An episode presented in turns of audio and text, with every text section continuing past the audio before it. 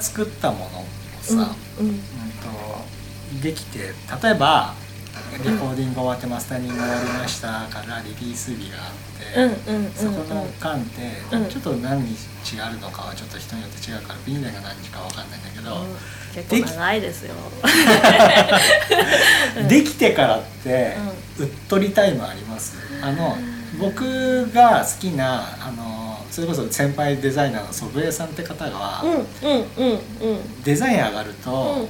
その晩、ん。ずっとうっとり自分のデザインを眺め続ける時間。がいいね。うっとりタイムって曽根さんは言うんだけどうん。そういうこう誰にも発表見てもらう前の段階で自分がうっとりずっとその作ったものを何度も何度も聞くとかそういうことでするタイプ？する。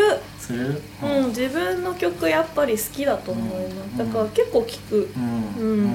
なんか自分の曲は結構聴いて。その時って、うん。あの荒探しモード入ってる。それともまんまこうできたものをそのまんまわーって。あのマスタリング前は超荒探しするから。やっぱ工程上もう戻れないってなったら大丈夫。だったらうん。なったらあ大丈夫でも大丈夫な曲と大丈夫じゃない曲あるかあるんだ、らやっぱりうやっぱもうちょっとここ削った方が良かったかなとかっていうのがどうしても気になっちゃう曲はあります。んそれ怖くて聴けない人もいるじゃん。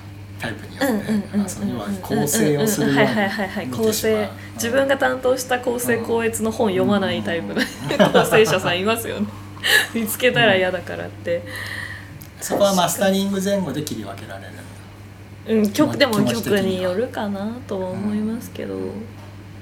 結構ね私自分の曲聴きますよ。うん。なんか。うそのうっとりタイムとかじゃなくてもん結構聴いちゃう、途中とかでも、あそれ以外でも？うん、結構経った。リーリース後結構経っててもス聞き返したりする。すげえいいね、うん。なんかあこの時こういう気持ちだったなとか、やっぱ自分の声って自分が発した瞬間に耳が拾ってる音とうん。レコーディングした後の音って全く違うんでだから面白い。うん。なんかうん。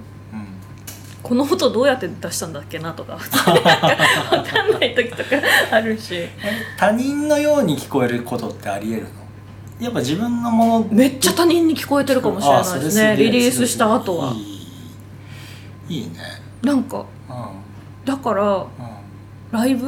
うんの時とかに、全然違うやんお前ってなっちゃうんですよ、なんかその あ出て出てる自分が？ああそっかそっかそっかそっか。ライブ用に練習して練習すった曲聴くじゃないですか、うん。一応レコーディングしながら練習する方が上達するんで、うん。やっぱり荒探ししなきゃいけないから、その時「あれあなた歌ってた人ですよね」みたいな。へー「全然違くないですか?」とか結構あってでやっぱり同じ声って二度と出ない。いやそれ無理だよ。出ないから。でも相当近いよね。私？うん。ライブの時。相当近い。近かった？この間の、うん。この間のライブ？相当近い。本当？ブニデンのものってそもそも再現性がすごく難しい曲じゃない、昔あのー、なんだ？ちょっとした音なんですけど。キビキビうん。で出来上がってるから、そう。それこそ俺がずずっと死んだブレスだみたいな言ってるぐらいな曲だかそうらさそう。そうだからやっぱ厳密にやりすぎちゃってるから、うん。そのやっぱ自分はその時の苦労を覚えてるから、ね再現イコールそれだって思っちゃう。それだって思っちゃうから、うんだから大雑把に聞いたらいいかなんかそのうん似てるかもしれないけど、自分の中ではうん「いやー」みたいな「いやーあれできなかったな」みたいうんなレコーディングの時はできたのにみたいなのは結構あるありますよ。やっぱり違うように聞こえるやっぱり自分には。うんああなるほどな、うん。いやだからなんか本当フィギュアスケートみたいなことをやってるじゃない？フィギュアスケートですよ。3分の中のさ演技でさ転ばなければさ滑れたってことには普通素人目には見えるけどさなんですよ。やってることって相当かなり複雑なことをやってるじゃない？そうなんですよね。だからいやだからドツボにはまりやすいんですよ多分。ドツボにはまりやすいから。全部が止まっちゃう可能性すらあるもんね。ハマっちゃうとね、うん。ディティールのために。ね、だから本当にワンフレーズ、うん。3文字をうなんか100回取り直すとかになっちゃうんですよ本当に。ドツボにはまると。なんかそれは良くないなと。よろしくないなと思って、うん。うんとりあえずうん。とりあえずテイクで置いとくとか、確かに確かうん。感じのはなんかその進めていく上ですごい大に事、うん。うっとりタイムうっとりタイムななんだろうミュージックビデオは超あるタイム。ああいいね。あでも恥ずかしいからね恥ずかしいから自分が歌ってるところこうやってうつむいちゃうんだけど。あ出てるとね。出てると。ああそっかそっかそっか。いやなんかあの俺はさプロダクトデザインをやってるから、うんうん。自分っていうあのフィジカルな主体は、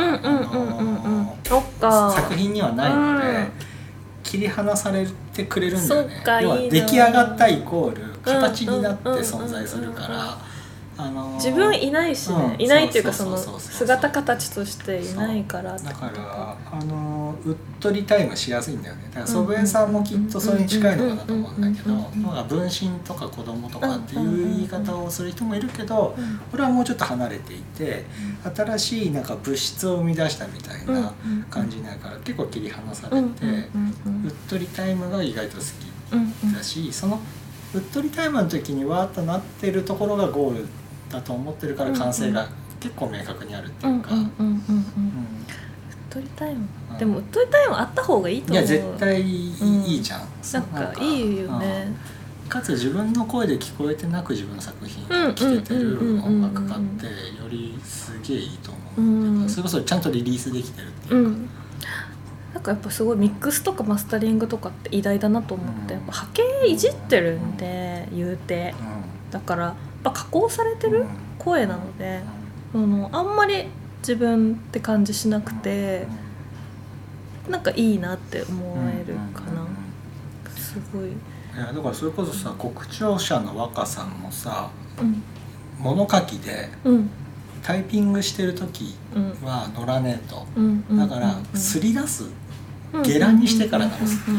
ひどいことやってる人。でも分かるんだよね。その物体として紙になって活字が並んでるところがこう完成のイメージでいる人ってうんワードでタイピングしてる時って多分全然その作ってるって感じじゃないんだと思う。のと一緒でだからなんかこう一個ミックスとかマスタリングとか、あうん。の例えば本だったらデジタルデータ上にあるものからデザイナーがやって印刷所が作って紙にすり出されてパッケージされるっていう、そこの段階がより完成っていうか、うん。自分から切り離されていく作業っていうか、うんそう CD とかね、いいっす、ね。うっとりうっとりする、なんかそのうん自分自分今 CD って、ね、レーベルからは出してないけど自主制作で作ってて、うん。なんかその時とかは本当に自分が選んだイラストレーターさんに、なんか一生懸命考えた帯文とか、あの歌詞カードとか、うん。そういうのがここに詰まってるんだなと思って、うん。タイトルとか見るのとか大好きだし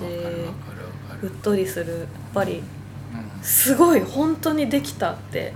一番最初に CD 作った時本当に感動して、その時はなんかデザインまで全部自分でやったんだけど、うん。デザインまでやって、うん。でイラストレーターさんとかはすごいなんかすごい方にやってもらっちゃったから、うっとりしかなかった。すごい。だからこう絵画でいうとこの額縁。うん。額縁とタイトルがついてる状態が完成だったりうん。彫刻も彫刻単体でドンと置いちゃダメでうん。やっぱこう題材になる。うん。あのスタチューを載せる台みたいなものまであって完成だったり。なん。かやっぱこうなん。なん。つうのかなその完成したって証明する形ってあるよね、っうん。て思ってて、やっぱ音楽だったらかつてはまあバイナーだったり、うん。CD だったりしたけど、うん。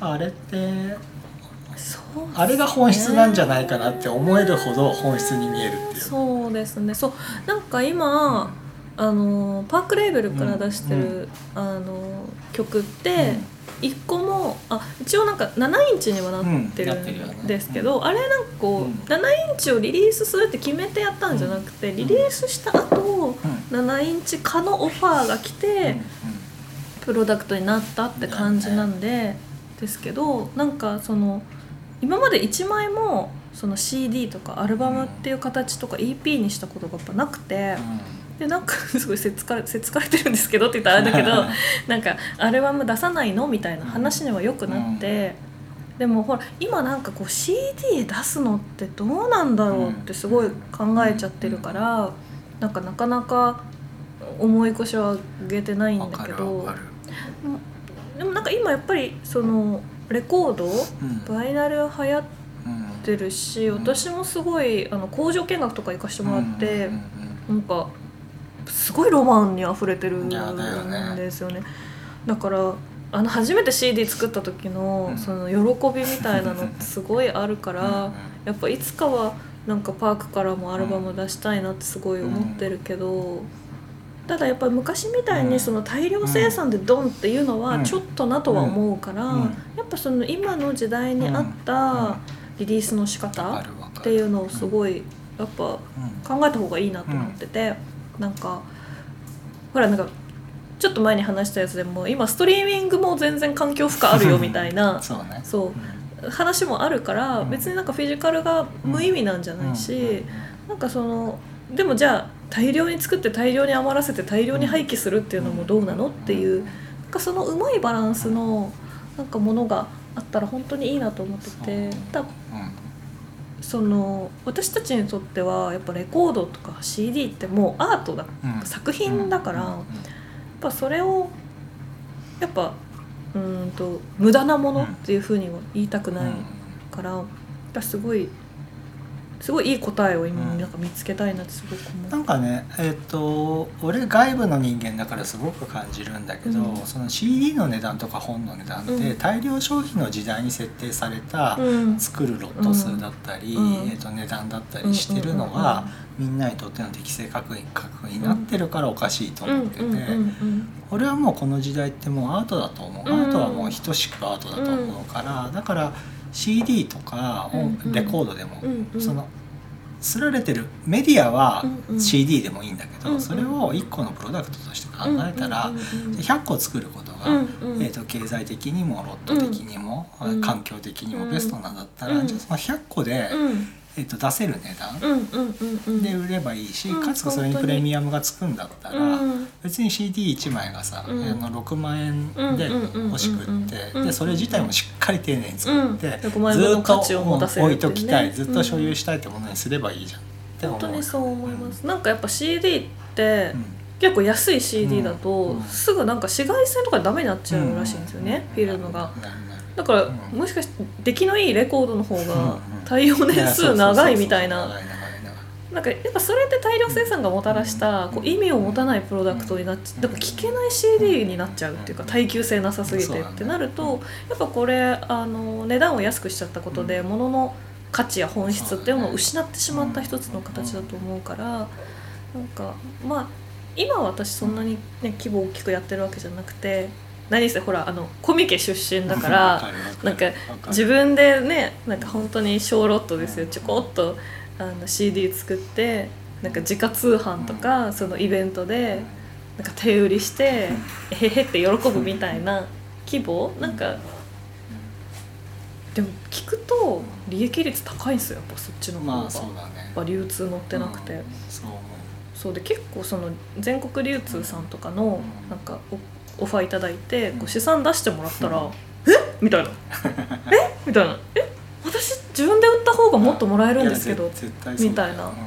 だからそこも DIY の良さで、うん。コミケ出身だからなんか CD の原価わか知ってんやけど、みたいな。うん。うん。で自分で出した方が利益上がるから、あの出すメリットって何なんでしょうか、うん。みたいな。なんかそう。いう交渉にもなってくるよな。まあ、本とかもまさにそうで、うん。やっぱ流通のうん。形式ややっぱ仲介に入る人とかうんも含めての値段だから、うん。あと掛け率だから、ね。それを自分でやっちゃえば、うん。当然そこのマージンの部分を全部うん原価にも乗せられるし、自分の利益にも乗っけられるから、うん。だからなんだ例えばこう洋服屋さん、うん。セレクトショップに並んでるものってさ、うん。洋服屋さんに行って例えば1万5,000円の服を買って普通じゃない、うんうんそのように並べられた、うん。等しくアートとして並べられてそれがまあレコードだったりとかっていうものだったらそこに3万円のレコードがあってもおかしくないわけだしでそれはその瞬間だけ売るものじゃなくって、うん。そこのお店で長くう取んり扱うための在庫として考えたら、うん。なんか100個とかって別に、